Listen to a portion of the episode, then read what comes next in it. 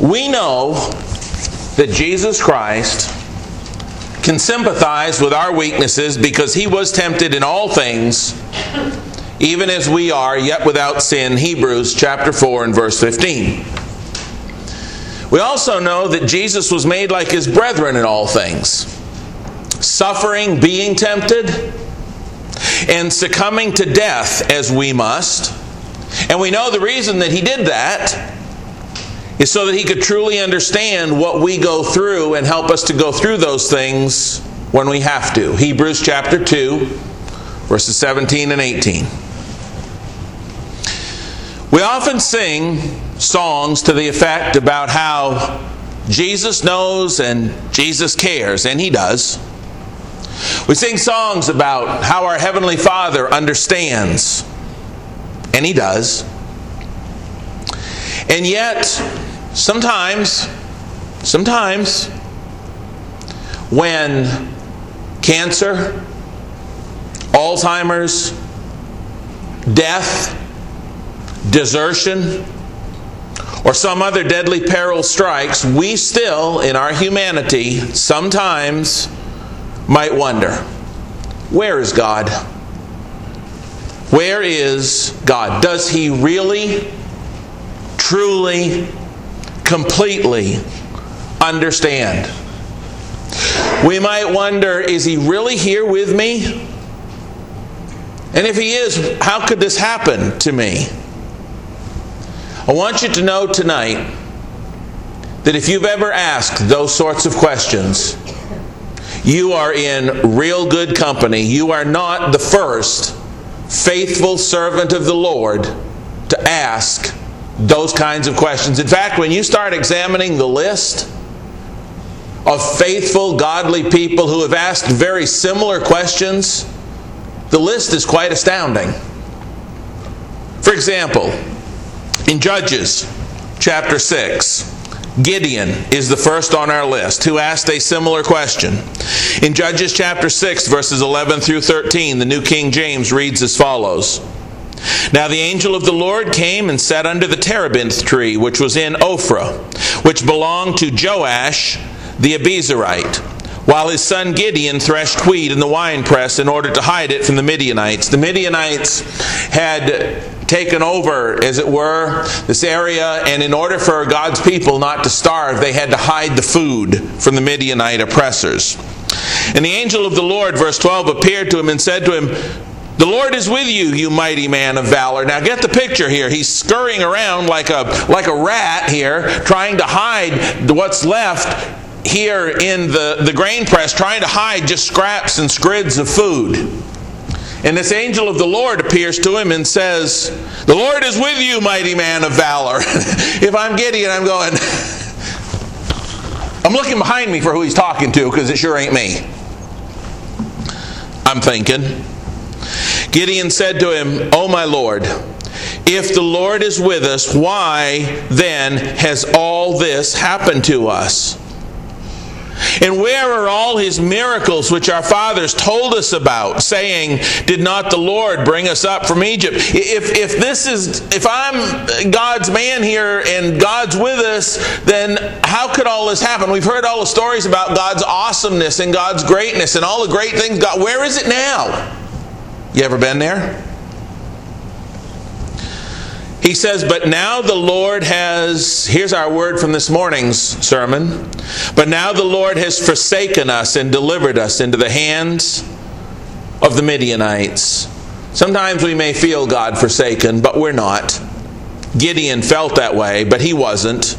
And we would know that if we read the rest of the story. But Gideon asked that question Hey, if God's with us, how, how, how, come we're in such peril, such deadly peril? But he was not alone. Turn to me to Psalm 85. Psalm 85, beginning at verse 4.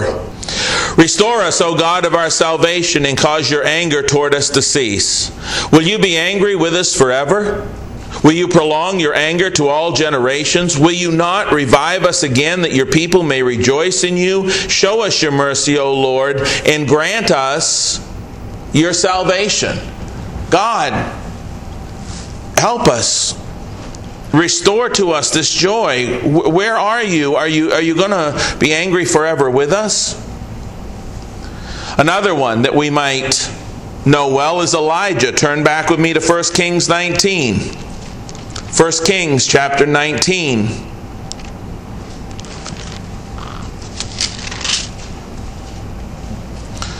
Look with me in verse 1. And Ahab told Jezebel all that Elijah had done, also how he had executed all the prophets with the sword. And then Jezebel sent messengers to Elijah, saying, So let the gods do to me and more also, if I do not make your life as the life of one of them by tomorrow about this time. When he saw that, he arose and ran for his life. That phrase is actually in the Bible. He ran for his life and went to Beersheba, which belongs to Judah, and he left his servant there. But he himself went a day's journey into the wilderness, came and sat down under a broom tree, and he prayed that he might die, and said, Lord, it's enough. Lord, take my life. I'm no better than my fathers. Thought God had deserted him. And if we read over um, a little bit further here, in verse 10, he answers God when God asks what he's doing there, and he says, I have been very zealous for the Lord of hosts. The children of Israel have forsaken your covenant, torn down your altars, killed your prophets with the sword. I alone am left, and they seek to take my life. He felt God forsaken, but he wasn't. But he had questions. Why? Why all of this? How, how, how can this be happening? Finally, as far as the Old Testament is concerned, let us turn to the book of Habakkuk. Might take you a moment to find. We don't often preach out of Habakkuk. And there are times in the Psalms where David asks similar questions to what the sons of Korah did in 85. But for now, look with me at Habakkuk chapter 1, first four verses. Habakkuk lived in a time of great cultural chaos, of incredible injustice and spiritual wickedness. And so look what he asks in Habakkuk 1, the first four verses. The burden which the prophet Habakkuk saw. O Lord, how long shall I cry and you will not hear? Even cry out to you violence and you will not save. Uh, God, where are you? He's asking. Why do you show me iniquity and cause me to see trouble? In other words, how can you let all this just continue before my eyes and not do something? God, God, where are you? For plundering and violence are before me. There is strife and contention arises. Therefore, the law is powerless and justice never goes forth, for the wicked surround the righteous. Therefore, perverse judgment proceeds. He's in this terrible place. And you know, we go to the New Testament and we could talk about instances the same. Like I said, it's quite a lengthy list of faithful people of God who've cried out basically, God, where are you? Look at this terrible situation that we're in. What's going on? Where are you? We know from Matthew chapter 11 that John the Baptist sent emissaries to Jesus asking Jesus, Are you the one or do we look for someone else? John the Baptist is probably sitting in the castle Machaerus. He's sitting there, he's going to die, and you know, John the Baptist did nothing but preach the truth, even when it hurt told Herod that he couldn't have his brother Philip's wife, and he just preached the truth. And so here he is, and he winds up being imprisoned, and as we know, he's beheaded for being who he was for God. But he, he says, Are you the one, or should we look for somebody else? John the Baptist questioned about the Apostle Paul in 2 Corinthians 12, 7 through 9. Three times he said, I prayed with the Lord to take away this thorn in the flesh, but he said, My grace is sufficient for you. Even Jesus Christ himself cried out on the cross, My God, my God, why have you forsaken me? Of all people, Jesus now we know that Jesus was a very special and unique case. We know that God did not forever forsake his son Jesus. We understand that. He just, Jesus had to experience because he became sin for us. He who knew no sin became sin for us. So he had to experience, as we experience, what sin can do to a person even though he never sinned. And so because he was made sin for us, he had to experience that feeling of being forsaken by God so that he would be able to sympathize with our worst experiences. God was forced to turn his back on Jesus momentarily, but Acts 2, verses 27 through 33 tells us that God did not abandon Jesus' soul to Hades, but he raised him up. Jesus was not forsaken by God long term, he was not abandoned to Hades. But even Jesus cried out, Why have you forsaken me? Jesus felt that, that aloneness, that detachment, that wondering where God was. Even Jesus. So if you've ever asked those sorts of questions, you're not the first saint of God to do that. But in answer to that question, where is God when pain strikes, when grief and peril strikes? Although we often recite Hebrews 2 and 4 when it comes to Christ, when our hearts are broken or when our faith is shaken or when we struggle with something, there's an Old Testament prophecy about the Lord that we often overlook when we talk about Christ's ability to sympathize with us. And that's in Isaiah 53. Please turn there. Yes, Hebrews 2, he had to be made like his brethren in all things. Yes, Hebrews 4, he's been tempted in all things as we are. But let's not leave Isaiah 53 out of that particular conversation, out of that particular equation, or when we ask those sorts of questions in those situations. Isaiah 53, I want us to focus on one verse, and that is verse 3.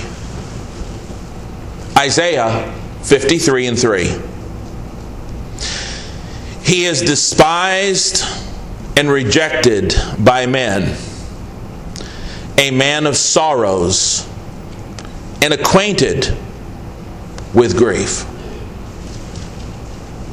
Want to take a look at this in depth. He is despised and rejected by men, a man of sorrows. He's acquainted with grief. To begin with, the word despised here in the original Hebrew means to hold in contempt, to despise, to abhor, to disdain.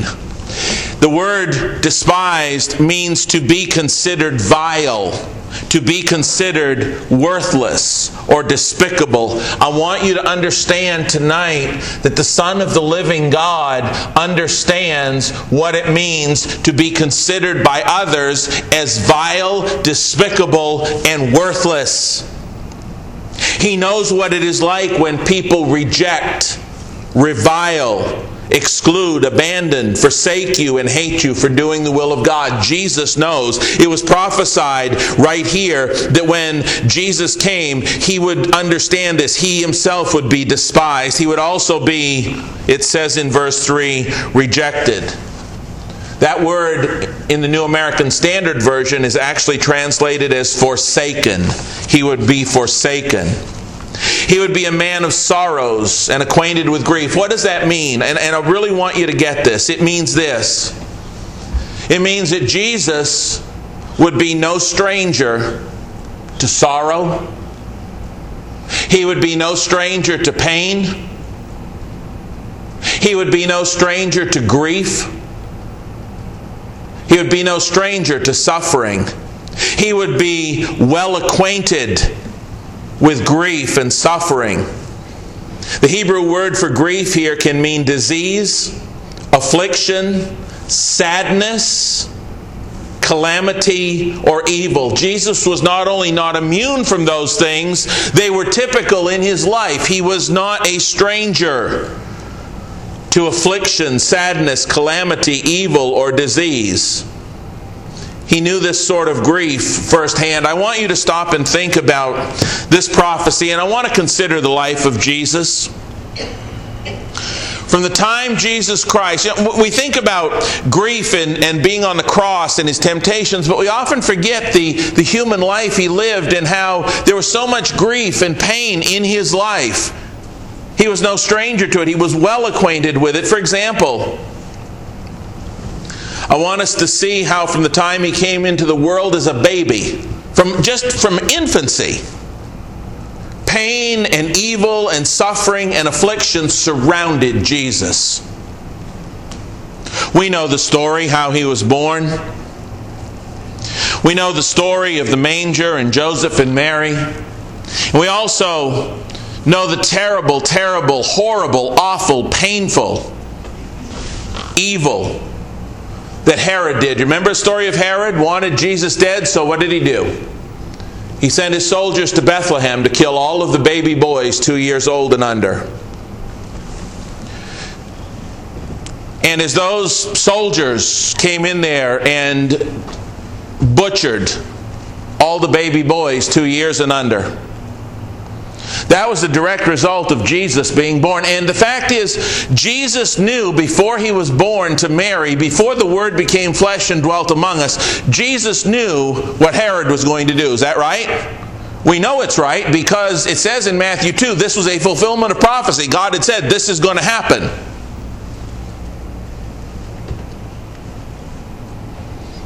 The horrible pain that surrounded his coming into the world when evil Herod did this butchery of the baby boys. You know, sometimes, sometimes it would be easy. It would probably have been easy for Jesus to feel guilty. But Jesus didn't do this. Herod did it. Herod chose to do evil because of Jesus' arrival in the world, because of Jesus being in that situation, because of the Son of God being there and doing the right thing and coming into the world, Herod was threatened. So Herod, in his evil agenda, did this, but it was painful. Jesus knew pain and grief and suffering. He was acquainted with grief. He was a man of sorrows. His parents, we also know, had to run for their lives under the cover of darkness to a foreign land. Matthew 2 13 through 15. Joseph awoke from that dream, and the scripture tells us while it was still dark, he, he took his family and he ran for his life. How'd you like to have middle of the night God tell you, you got to go now?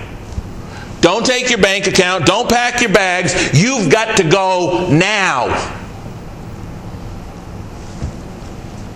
Jesus knew the awful pain and suffering of death, came close to his beloved family members. You know, we don't talk about this much, but we all believe from the scripture that Joseph died sometime before Jesus became an adult. The scripture does not tell us when Joseph died, but we don't see Joseph after Jesus being somewhere around the age of 12, we just don't see Joseph again. What does that mean? That means this, and we often forget this. You know, there's a few around here lately that um,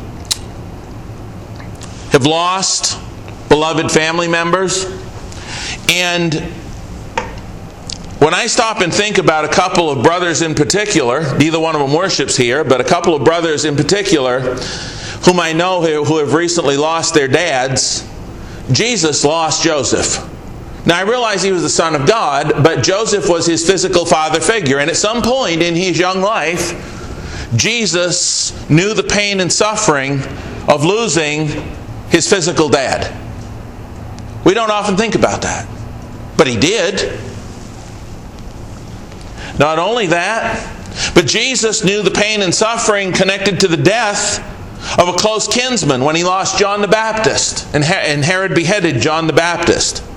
Jesus knew the pain and suffering of losing a good friend whom he loved in Lazarus. In all of those cases, Jesus was not unfamiliar with the sorrow we feel when we lose a loved one close in our family. Jesus knows. He went through it. After his baptism and his temptation, Jesus returned to his hometown, returned to the hometown synagogue. Goes into the synagogue, and, and now keep in mind, he goes back to his hometown where, he, where he'd basically grown up, where he had people that, you know, doubtless knew Joseph and Mary, who'd known his dad. And he had acquaintances there and, and all of that, and maybe people that he knew from the synagogue. And so Jesus goes into the synagogue and he sits down and he gets up and he reads the scroll. We know the story. And the people are talking about how gracious his words are and all of that. And then when he tells them the truth and how it applies, they want to throw him off a cliff. Jesus knows the pain and rejection when you talk to people in your family people you are acquainted with, people that you know and have known for years, and you talk to them about Jesus, and they don't want anything to do with you after. Jesus knows what that's like. Because he went back to his hometown and he did the same thing, and they wanted to throw him off a cliff. He was truly a man of sorrows and acquainted with grief. Not only did his own people, John 1 and verse 11, reject him, his own brothers didn't believe in him at first, according to John's. His own family, his own brothers didn't believe in him. Even his 12 best friends in all the world, whom he had rescued and saved their lives time and again, ultimately and in the end abandoned him. You know, sometimes we feel abandoned by people in the church. Jesus understands that. He had worked with these men, he had taught these men, and the night that he needed them most, at the moment when he needed them most, as we talked about this morning, the Garden of Gethsemane, and then when he's arrested, they forsook him. Jesus knows what it's like when those that you work with for God, those that you learn with, and those that you teach, when they forsake you, Jesus was a man of sorrows. He understands. He'd been there.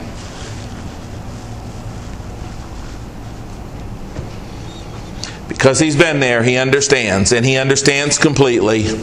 That's why he is able to hurt with you and walk through all such perils with you as his faithful people. When you when you hurt, he walked through the fire with you. He understands. There are a lot of beautiful Bible passages that relate or reinforce this, but due to time, I'm only going to read a couple. They're both rather lengthy, but I want you just just sit and let the words wash over you. I'll give you the references. But I want you to understand if you've ever been through a hard time and you've asked, Where is God? What, What is going on? Why has this happened? I want you to understand that Jesus understands a lot of good people have asked that question, and Jesus, a man of sorrows and acquainted with grief, knows exactly where you are, and he'll go through it with you. The first is in the Old Testament, Psalm 103. Like I say, if you want to turn there, fine, but if not, just let the words walk. Close your eyes and just listen. Psalm 103, the first 14 verses. This is a psalm of David. Bless the Lord, O my soul, and all that is within me. Bless his holy name. Bless the Lord, O my soul, and forget not all his benefits who forgives all your iniquities, who heals all your diseases, who redeems your life from destruction, who crowns you with loving kindness and tender mercies, who satisfies your mouth with good things so that your youth is renewed like the eagles. The Lord executes righteousness and justice for all who are oppressed. He made known his ways to Moses, his acts to the children of Israel. The Lord is merciful and gracious, slow to anger, and abounding in mercy. He will not always strive with us, nor will he keep his anger forever. He has not dealt with us according to our sins, nor has he punished us according to our iniquities. For as the heavens are high above the earth, so great is his mercy toward those who fear him. As far as the east is from the west, so far has he removed our transgressions from us. As a father pities his children, so the Lord pities those who fear him, for he knows our frame. He remembers that we are dust. Isn't that a beautiful passage? From the New Testament, Romans chapter 8. Where is God? When I hurt. Romans chapter 8. God, why has this happened? Do you understand, God, what I'm going through? Romans 8 28. We know that all things work together for good to those who love God, to those who are called according to his purpose. For whom he foreknew, he also predestined to be conformed to the image of his Son, that he might be the firstborn among many brethren. Moreover, whom he predestined, these he also called. Whom he called, he also justified, and those whom he justified, he glorified. What then shall we say to these things? If God is for us, who can be against us? He who did not spare his own son, but delivered him up for us all, how shall he not with him also freely give us all things? Who shall bring a charge against God's elect? It is God who justifies. Who is he who condemns? It is Christ who died and furthermore is also risen, who is even at the right hand of God, who makes intercession for us. Who will separate us from the love of Christ? Shall tribulation or distress or persecution or famine or nakedness or peril or sword? As it is written, For your sake we're killed all day long, we're counted as sheep for the slaughter. Yet in all these things, we are more than conquerors through him who loved us. For I am persuaded that neither death, nor life, nor angels, nor principalities, nor powers, nor things present, nor things to come, nor height, nor depth, nor any other created thing shall be able to separate us from the love of God which is in Christ Jesus. Does God understand when we're going through peril? Does God understand when we're going through persecution? Does God understand when we're going through the valley of the shadow of death? I am persuaded that neither death, it's the very first thing he mentions, none of these things will separate us. In other words, God will walk with us through every last single one of them. Yes, he understands. Where is God when I need him? He's carrying me. That's where he is. Where's God when I'm walking through the fire? Holding my hand and leading the way.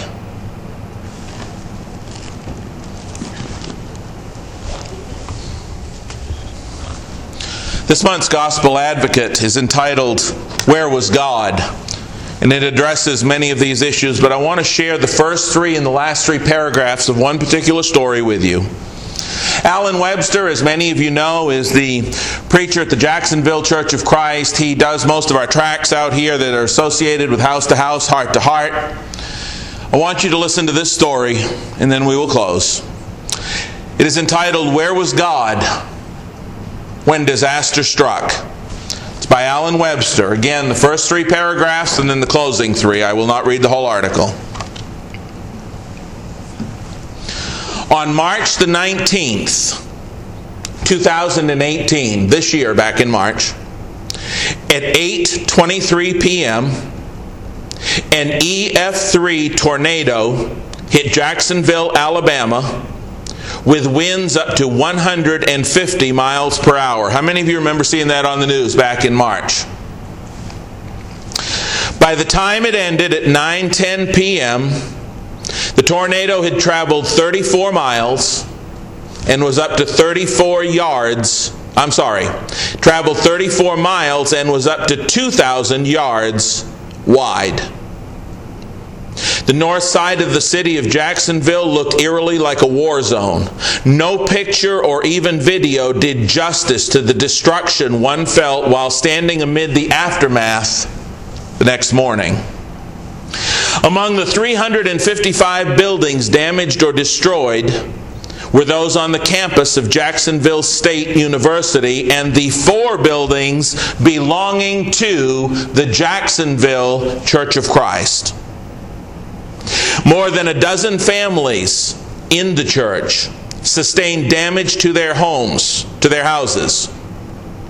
Two were displaced for months, and one home was destroyed. Remarkably, there were only four injuries and no fatalities. Thankfully, it came on a Monday night and not on a Sunday morning. And it was spring break, so most students and faculty were away. Third paragraph, listen closely. One might wonder why did God allow this to happen to his people? Listen, House to House, Heart to Heart has been, they do an incredible work, and there's been a lot of people converted by them. So, why could God, how could God allow this devastation to their facility? Why did God allow this to happen to his people? Why the distraction from his work? Why delay or discourage his workers? Why cost his kingdom this money? Those are the sorts of questions he's asking. This is a modern day illustration of everything I've said in this sermon. He goes on through the rest of the story, which I won't read, and then he concludes with these final three paragraphs. In answer to the question, why? The Jacksonville Church of Christ was established in 1918. So we had many things on the agenda to celebrate our 100th year of service. Rebuilding from a tornado was not one of them. Still, more good has likely already come from the storm than the suffering it caused. The name of the church is better known in the community than before. We have been able to help more than 300 families in Jacksonville more than the last decade combined. Did you hear that? They've been able to reach out and help 300 families, more families than they have been able to reach out and help in the last 10 years.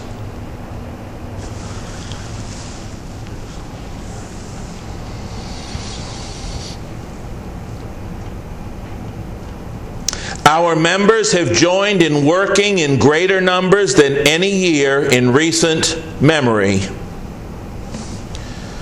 Why is it? Why is it that the church grows more when it's persecuted? Why is it the church works harder together? In the, what, why does it take that sort of disaster to get the church to pull together in the same direction? That's usually the way it works. Look in Scripture. When did the church grow the most in the first century? When they're being persecuted to death.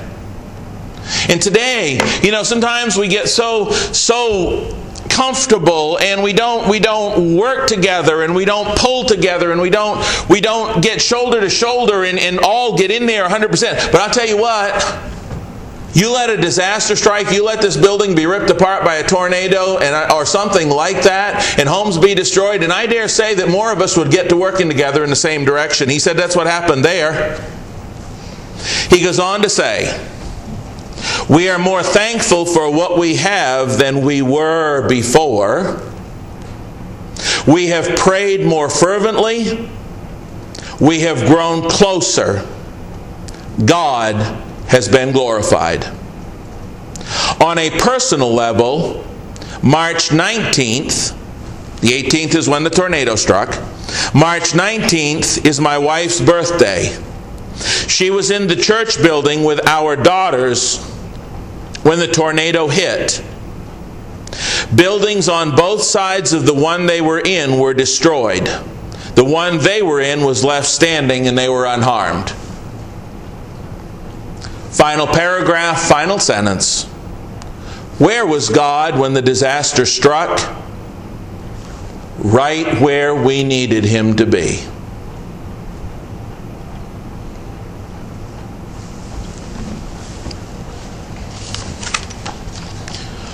Where is God when disaster strikes in your life? If you will hold on to God, He is right where you need Him to be. He is holding your hand in the fire. He's carrying you if that's what you need. But He has said, as we learned this morning, never will I leave you nor forsake you. God is right where you need Him to be when disaster strikes. Tonight, if you are not a member of the Lord's church, according to God, if you are here and you have never repented of your sins and been baptized into Christ for the forgiveness of your sins, there's a firestorm coming. There's a storm coming that you will not be able to outrun, escape, or avoid. If you show up before God on Judgment Day and there's one sin on your record, you'll have all eternity to lament that when you had the opportunity to escape that firestorm, you didn't do it. The only way out of that firestorm, the only way to escape eternity in hell, is to show up before God on Judgment Day with not one sin on your record. If you have sinned, you need the blood of Christ to erase your sins and to keep erasing them. You need to be baptized into Christ because there is no storm that has ever occurred on this earth that can even begin to compare with the one that's coming if you are not ready. Tonight, if you would be baptized into Christ for the forgiveness of your sins, or if you're somebody who needs the prayers of the church because you've been baptized into Christ, but there's some storms in your life and you need more of this encouragement, you need more of this strength, you need your brothers and sisters to surround you and hold you up by the grace and power of God. If you need any of those things this night, will you come to the front as we stand and sing?